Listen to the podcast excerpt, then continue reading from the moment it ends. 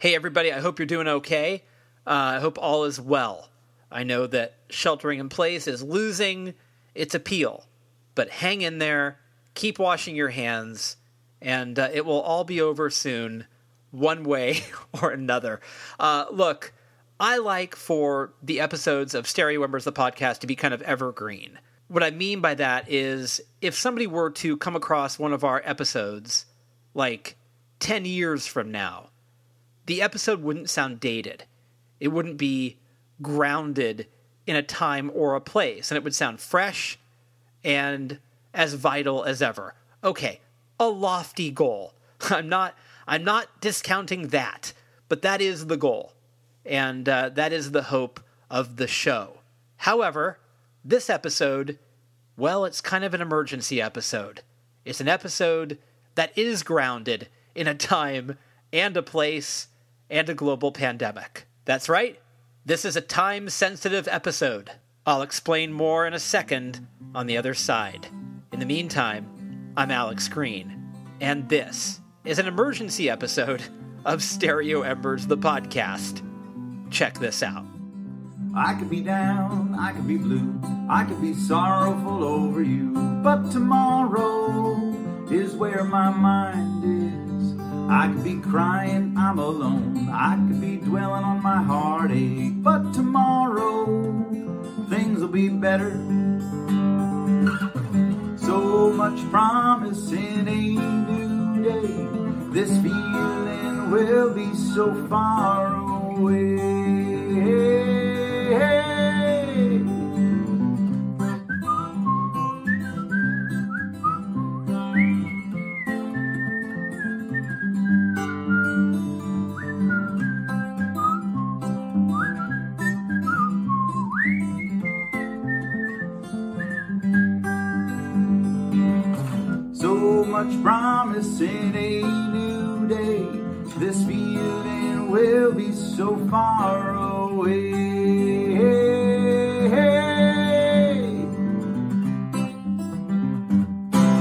So why are we gathered here today in an emergency formation? Uh, by the way, that was the music of actor and musician Ed Helms. And we're gathered here today because of Mr. Helms and the bluegrass situation. The two of them have put together a four episode variety show called Whiskey Sour Happy Hour. Helmed by Helms himself, the show takes its cue from his long running Whiskey Sour radio hour shows at LA's Largo. Those shows bring world class music, comedy, and interviews directly into homes across the country and the world. The Whiskey Sour Happy Hour debuted April 22nd, and it'll drop new episodes every Wednesday through May 13th. Guests include Lee Ann Womack, Aubrey Sellers, Billy Strings, Madison Cunningham, Chris Thile, Yola, Rodney Crowell, Robert Ellis, and Watkins Family Hour, and more. The installments of this very unique and special variety show will benefit MusiCares COVID 19 Relief Fund and Direct Relief. Now, in case you don't know who MusiCares are, it's a nonprofit meant for musicians to have a place to turn in times of financial, personal, or medical crisis like, you know, a pandemic. Its primary purpose is to focus the resources and attention of the music industry on human service issues, which directly impact the health and welfare of the music community. In case you don't know about the bluegrass situation, it's the world's largest community for American roots music, culture, and lifestyle. In case you don't know who Ed Helms is, he can currently be seen in Netflix's comedy film Coffee and Kareem opposite Taraji P. Henson, and you might know him from The Office and the hit trilogy The Hangover. All right, look at you, super up to date. So, I had a chance to talk to the Bluegrass Situation's co founder and executive director, Amy Reitnouer Jacobs, and this is a really cool chat because it gives you a behind the scenes glimpse at the struggles that working musicians have. It also tries to imagine what the world will look like for them when the smoke clears and the pandemic is over. This is a really interesting conversation, very insightful. And uh, look, Amy and I, we don't know the future, but we sort of uh, take a stab at it and try to figure out what this is all going to look like. Who really knows? But I do know this 99% of these interviews are with musicians. And hearing their perspective about the struggles and the difficulties they face is one thing. And to hear somebody who is an executive behind the scenes in the music industry is a very interesting perspective to hear. What's great about this conversation is that Amy and Ed and the whole Whiskey Sour Happy Hour enterprise is pro musician, pro artist, trying to help everybody along the way because everybody could use a little bit of help. So, enjoy this conversation with me and Amy Reitnouer Jacobs right here on Stereo Embers, the emergency podcast.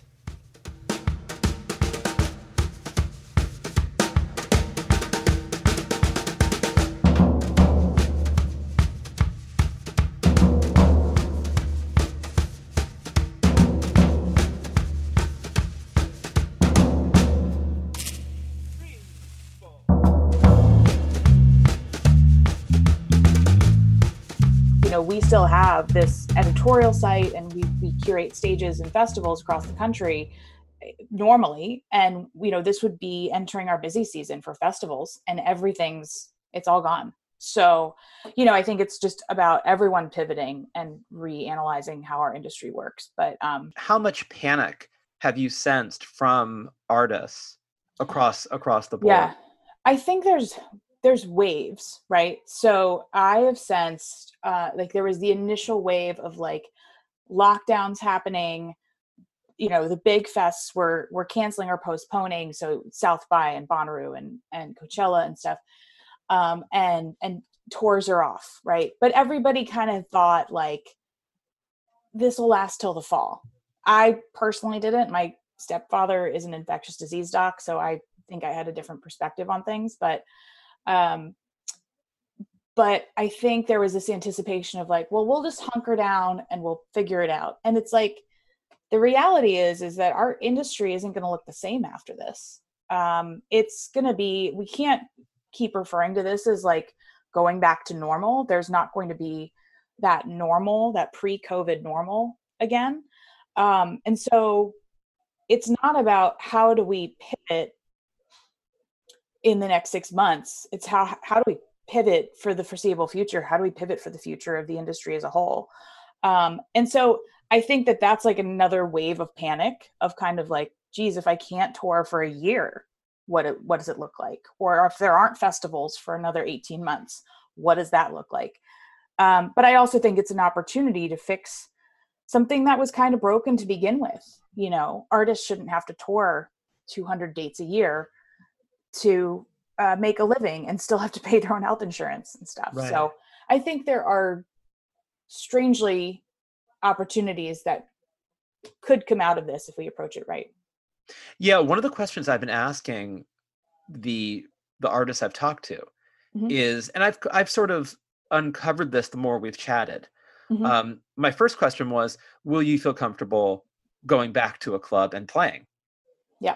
And then I thought about it and I thought, and would you also feel comfortable afterwards when you have to sort of do a meet and greet mm-hmm. or right i mean because yep. you are working your own merch table all that stuff exactly and yeah. and the fact is is that you know fans like to see the performers after the show mm-hmm. um, they want to buy merch they want to shake hands um, i've seen i've seen plenty of shows where there's a line of people wanting to do a little meet and greet and i'm sure you have too and it's also a very nice thing i mean it's cool mm-hmm. um, but you know i don't see that happening in that in the way it used to anymore.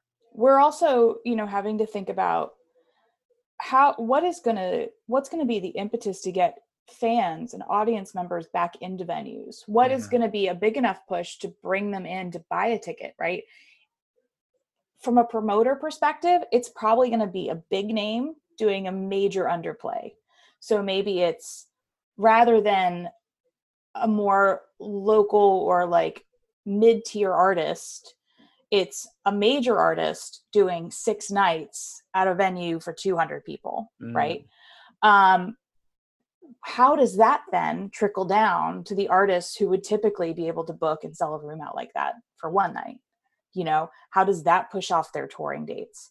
Um and I, I think there's just so many ripples to this that we're just now starting to think about that it it's going to be it's going to be really interesting to see where it goes. It's also going to be really interesting to see i think who emerges um really thinking about this differently and thinking about how you know music business is done how touring touring is done um, setting standards for live shows online that are streaming. I think you know the the kind of bandwidth for poor production quality live streams it's people are already kind of reaching it you know and yeah. so um but there's also ways to work around it and so i think there's you know it's it's not all dire it's just we have to we have to start thinking about these things now yeah, and I remember when the Sweet Relief record came out in the early 90s mm-hmm. and it made for Victoria Williams and I I was under the assumption Amy that if you put a record out or you wrote a book, you lived in a mansion because yeah. those those people to me were famous, uh-huh. right? Like the idea of of me ever putting out an album or a book just seemed like the likelihood of going into space was was more probable. So those people I held them up on pedestals and I just thought they were always fine that was the first time, and I was just in college or coming out of college. That was the first time I realized that these people don't have health insurance, mm-hmm. right? And mm-hmm. so when we when you mentioned that earlier, it made me, and I've heard this a lot from people, um, mm-hmm. because if you're a touring musician and you get sick, you don't get paid, no. right? If you don't play.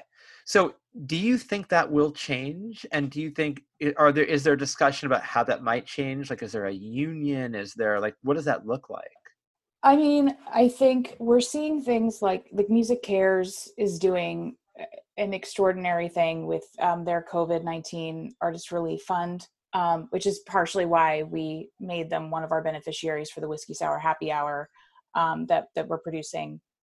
Um, I think they're supporting artists in the ways that they can right now, um, but and you know we've seen we've seen lobbying from trade orgs and stuff to make sure that uh, that artists and musicians and you know the crew all these people are considered um, for for uh, additional stimulus support like down the line and stuff and making sure they're considered like freelancers contractors that kind of thing. But but i'm not exactly seeing anything else right now as far as like um a real touch point for artists in the long run to have uh, health insurance and and support you know and and who knows like i think MusiCares is doing such amazing work but like how how long can that be sustained you know? Um, artists are getting when they apply they can get thousand dollar grants from MusiCares um, if they have lost tour dates or business because of covid. Um, but I yeah, I just I don't know how far into the future that that that kind of plan is looking right now. Yeah, it's worrisome, and it, and it's also if you look at the number of artists and creative people who have been felled mm-hmm. by this disease, it it really seems to to bring a very bright light um, towards the fact that the vulnerability of mm-hmm. I mean, of everybody, but of creative people, especially where if you don't have insurance and you right and you yeah. get you get a disease like this of which there is no cure. Mm-hmm. Um, it, I mean, obviously from John Prine to um, you know the senior Mar- Marsalis, mm-hmm. um, the list goes on. Mm-hmm. Um, it's it's terrifying, and I think that probably a lot of artists are very nervous in in that regard, especially going back out on the road when there's no when there is no vaccine and when when things are varying so greatly from state to state yes. as well i think once one thing that's actually positive and kind of encouraging right now is that um, i'm uh, very involved in an organization called folk alliance international um, they're a trade org uh, for for folk music but of all different traditions from around the world and it's very uh, it's it's a pretty big organization it's, it's very inclusive and um, uh, so uh, we were talking uh, recently. I was, I was, speaking to some folks from from the board, um, and you know, we were identifying that one of the things that people are probably going to feel most comfortable going back to at first is a house concert. Mm-hmm. They're going to feel comfortable with their neighbors or people that they know have been taking this seriously or in a similar situation or have not been infected or hospitalized and that there's a real opportunity for us to go back to community based uh, musical and artistic programming you know that it's going to be when people can gather again even if it's at a distance maybe it's at a pavilion or maybe it's at a park and everybody is spread out six to eight feet but it's almost not going to not to say the music doesn't matter but it's not going to matter what the genre of music is people are going to be so happy to be able to be together and Yeah. there's opportunities in that i think to reach new audiences and new generations and that um and that's where so much of our musical tradition started from you know what i mean it was it was community based and it was more of a, a means for a gathering than it was for just the artistic merit um, yeah, that's true. so- you're you're making me think about like Zydeco music, mhm, um, or which is all was all house party music. mhm. um, the blues, you know, um, that it, it feels very much like a reset in that way. Mhm. Of course, there's always sort of the other side of it, which is, um, you know, is that only going to be a regional proposition? right right? And what about fans? It's interesting. There's a band that I've sort of fallen in love with called Bandits on the Run out of New York, and they're sort of a, um, a very theatrical folk kind of band. And they did a live stream yesterday, um, and they had a lot of people, and I was so pleased to see that. So, Mhm. you know, in many ways, it's sort of like reinventing and innovating has been terrific because you can see that people are turning out. People really want their live music fix. yeah absolutely yeah and Uh, and and finding genuine ways to connect to the audience i think it's like Yeah. they're yeah i'm seeing more and more artists just just really tap into that yeah music is very powerful and profound and important to people and Mhm. you know that sort of you know that connectivity is really huge um, and to not witness it in person i think people are feeling a real on both sides are feeling a real um, absence performers love to perform and people Mhm. love to go watch them um, when you when you guys decided to put this together did it did it come from was the impetus the covid pandemic or was it coming together before that Um, it was the COVID pandemic. I mean, this is not too far off from some other stuff that Ed and I have done in the past with the bluegrass situation, um, which we co-founded back in uh, 2000, technically 2011. The site launched in 2012. Um, but you know, we we have from the beginning we've curated stages and festival uh, festival events um, and experiences that you know, kind of toe a line between comedy and roots music and music that's outside of roots but is in some way adjacent or connected, and really mixed it up in an interesting way. And I thought I think you know so much of what we have done with BGS over the past almost decade has been about um, kind of I think challenging people's notions about what this kind of music can be bluegrass folk americana roots blues uh, and and what it looks like today. Um, and and you know who can be a fan of this or who is a fan of this. I think there's there's a lot of preconceived notions there that we've been trying to to uh, kick off. Um, but i you know so I, I think the the curatorial side of this is a natural extension of what we've always done. But the impetus for actually putting this series together was okay we have a crisis. Our artistic friends and our community is struggling um, in addition to the you know the broader struggle of of fighting this virus. Um, we have a platform. Ed has the visibility um, of his name recognition and we need to utilize that. And so that's kind of where it all came from you know um, and and from that point on we were just like well let's just start putting some masks out and see who goes for it. And it was like every person we emailed was yes what can i do when do you need it and and just went above and beyond so um, it, it quickly became i think bigger than we anticipated in Yeah. uh, and which is great um, and you know soon we had some amazing uh, artwork by the Made Shop, which is a fantastic design firm in in Denver, Colorado. Uh, we had a theme song that was contributed by um, Gabe Witcher of the Punch Brothers. He also works with T Bone Burnett.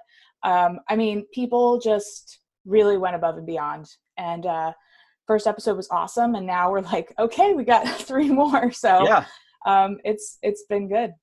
I was actually really happy to be able to talk to you after the first episode aired, um, because now it's a known it's a known result. And so, Mhm. can you tell me two things. One, can you describe for people who hadn't seen it and want to tune in um, what that looked like? And two, um, can you talk about the response?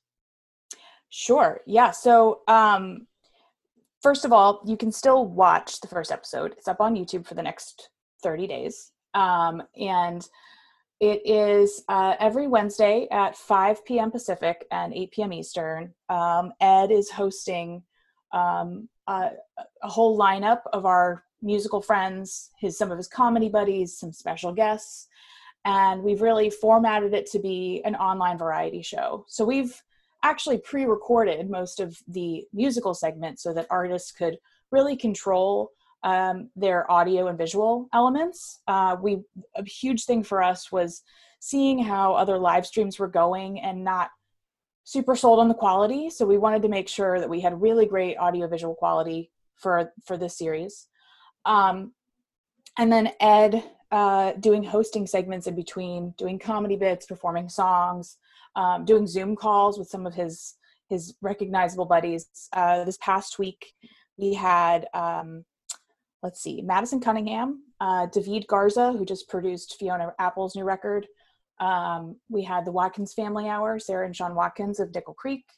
Uh, we had um, Lee Ann Womack and her daughter Aubrey Sellers, who are both great artists in their own right. Um, and sorry, we had a lot. Yola was yep. amazing. That was a huge highlight. And Billy Strings. So those were our musical guests. And then um, Ed also uh, featured his buddy Matt Diffee, who is a New Yorker cartoonist and humorist. And uh, he did a, a, sketch, and then um, he had a Zoom conversation with Jenny Slate, just talking about being in isolation and and what it means, you know, as a creative, and and what are you doing to keep yourself occupied. And I think um, it had such a natural flow, and, and it felt so fun, and it moved really quickly. I think that was the other thing. I was like, wow, we have a lot of content. Like we have a lot of amazing songs that have been contributed. And uh, is this gonna is this gonna be too long?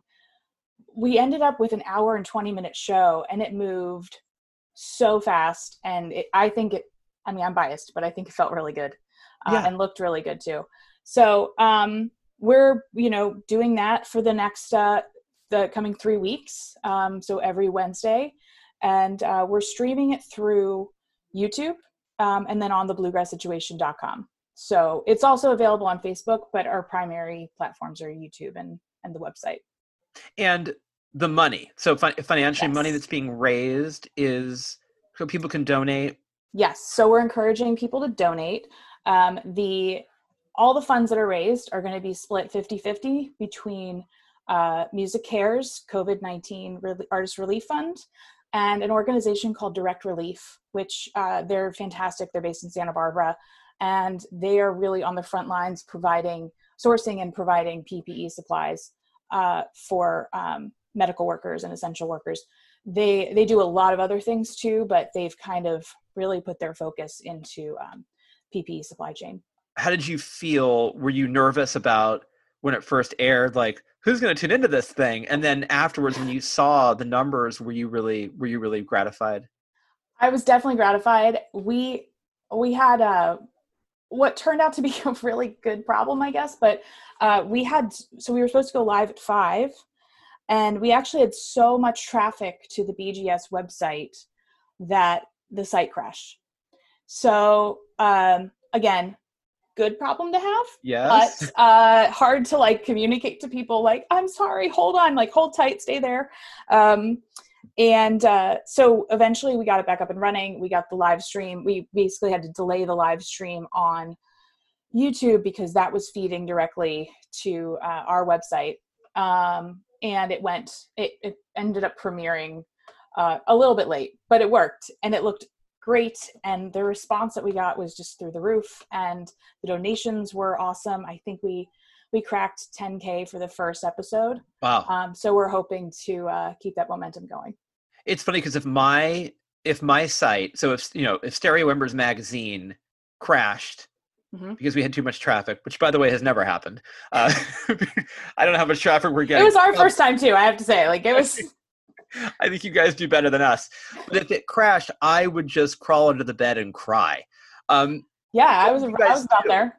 I, I mean, great. Like so it crashes, and and then how do you fix that? I mean, I don't, not to get too inside baseball about it, no, but like, no. remote. Oh yeah. Um, well, I, I I was almost under the bed crying. I was I was pretty close. Um, but I was like, okay, what do we got to do? And it, the testament really is I just have an amazing team. And even though half of us are out in Los Angeles, half are in Nashville, we have one person on the East Coast uh, in Pennsylvania.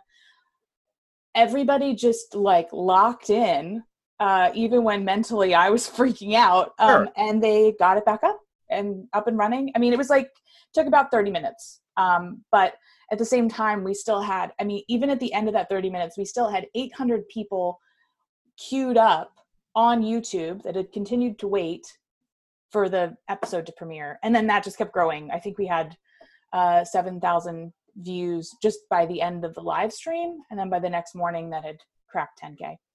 It's funny because you and I talking about it, we say 30 minutes and it sounds to someone listening at home like that's no big deal. That must you must have aged 40 years in those 30 minutes. I mean it yeah. must have been absolutely terrifying. yeah it was it was a lot. It was it this was a, a big week uh, yeah. i'll just say that. But it also kind of i think uh showed us what we needed to get ready for the second week and also anticipating that like more press was coming in ed was doing other interviews for this. Um, the, I will say the the guests that we've been getting for the coming three weeks have been getting bigger and bigger and bigger. So I think it's only going to scale up more. Um, and so it was, it just kind of was this lesson of like, this is something we need to be ready for, for, you know, wherever this goes over the next couple weeks. Now, what happens if this thing just keeps building, which I think it will? Um, mm-hmm. And you guys do those four episodes. Is there any kind of plan in place to do more? Currently, no, because we wanted to keep this as a fundraiser to a month long fundraiser and and really like focus people's attention and I think bring um, an urgency to the fundraising, right? So it's not like I'll donate next month or whatever. It's like no, you have these four weeks, and we're gonna also have some matching donors come in later. Like there's there's definitely more of a push, I think, um, to raise as much as possible for these two great organizations beyond that though i mean i, I think this kind of goes back to what you and i were talking about earlier which is um, there is a need for there to be more of a central hub or some kind of curation around online shows that have been yeah. popping up and will continue to grow and so i think you know in the back of my mind i don't know what this looks like yet but is there a role that we can help play to be this central location for people to access the music that they love rather than like you know finding out after the fact that this their favorite artist did a live stream or something like that. Um, i think we already do uh, show promotion on the bgs website across the country. We have uh, we come on board to present shows and do show marketing. Um, and so that feels like a pretty natural extension i think in the long run to help um, kind of funnel and and and maybe grow that into something else down the line but i think you know we want to still find ways to support our artists. That is number 1 number 2 that i have told my team again and again we need to focus on what we can control right now and not stress about that which we can't. So for us what is it that we can control to help our artist community and and to also keep our audience happy and to keep them engaged you know? So i think that's that's kind of what we're looking for for the next phase. Like what can we do? What's effective? What's valuable right now? And uh, how can we make sure that we always kind of go back to that guiding principle? When you talked to ed after the first episode what was his what was his reaction? How did he feel I everybody and Ed included was just like so happy with how the final product looked and sounded and how some of the performances were so amazing. I mean so amazing. He was um he was so grateful to I mean even though he was he's central to the whole show, right? It's a, he's the host and he's the co-founder. His gratitude um and humility with the artists that participated was just awesome. And i think meant a lot to them as well. A lot of these people are are personal friends of ours and um, we're all a lot of them i would say especially in the first episode like we all kind of live in the same region you know and, and or in in some cases similar neighborhoods. And not seeing each other is hard. You know it's not just about like it's not just about the musical connections and the live shows it's about the personal connections and your friends and getting right. to jam with your friends and hang out and and so there also had there was this kind of sense of like there was a familial nature to it i think that was really gratifying to all of us so when the fourth episode airs and you guys are done mm-hmm. what is the next order of business for you personally? What do you have to what's the next project you have to really focus on? Um i think you know we always have the the brand at the at the core of what we do. So that continues right? I will still have my day to day of like setting the editorial calendar with my team and looking towards like well what's the next thing that we can curate or what else do we want to get involved in? Um, right now i i don't know. I think um, we're again trying to keep that focus on like what can we control? What don't we know about right now? Yeah. and not trying to make too many major plans for the for the foreseeable future because everything's changing so quickly you know? And so i think we're just trying to keep our nose to the grindstone in the editor editorial um, turnout that we that we have and and making sure that we're still putting out really good quality product every day. Um, because as long as people are at home or uh, you know this this kind of dance of quarantine of like as some places open up or relax a little bit more there will be pullback again. You know there's there, this is going to go on for a while. And i think um, we just if we can be something consistent for folks uh, to go back to and kind of satiate their musical craving, then we're doing our job.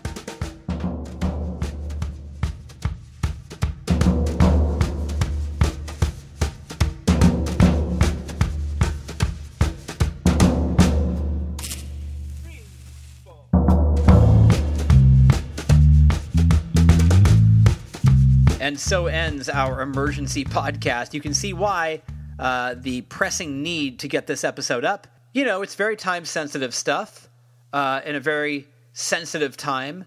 And uh, it all makes sense because I'm a very sensitive guy. Uh, all right, listen, go to the bluegrasssituation.com, watch the episodes. They are fantastic, very entertaining, uh, very moving, and uh, really just a ton of great music, comedy, and amusement. Uh, I guarantee you, you will not want to miss an episode. And uh, they will be up every Wednesday, so do check them out and uh, find the old episodes on YouTube before they vanish. Okay? All right. Big thanks to Amy and everyone at the Bluegrass Situation. Uh, let's close things off with Madison Cunningham, who kicked off the very first Whiskey Sour Happy Hour. This is such a great song. It's called Looking Alive. Enjoy it, and I'll see you next time right here on Stereo Embers, the podcast, only on Bombshell Radio. Taking a walk down Eagle Rock, wandering with a man with that jeans tight as a bulldog skin, listening to the way people talk and the way people worry, turn themselves blonde when they get that sick feeling they're aging.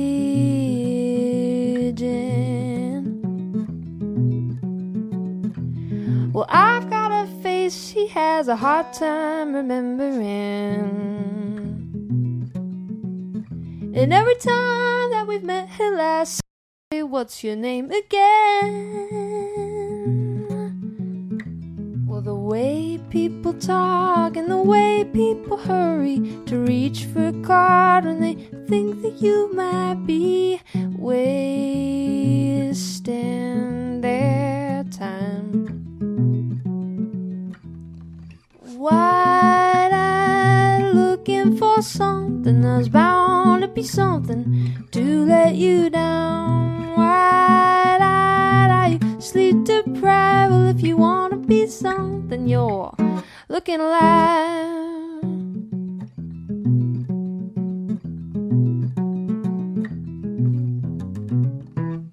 Taking a drive down the five, I'm a different man. Well, the drivers have a way of taking the last bit of goodness I had. There's always something to wake you when in a dream. Flashing lights in your rear view, the hollow and the scream of your own voice. Well, was that my voice? Might I suggest something? There's bound to be something to let you down. Why sleep deprived? If you wanna be something, then hey, look alive, look alive, look alive, look alive.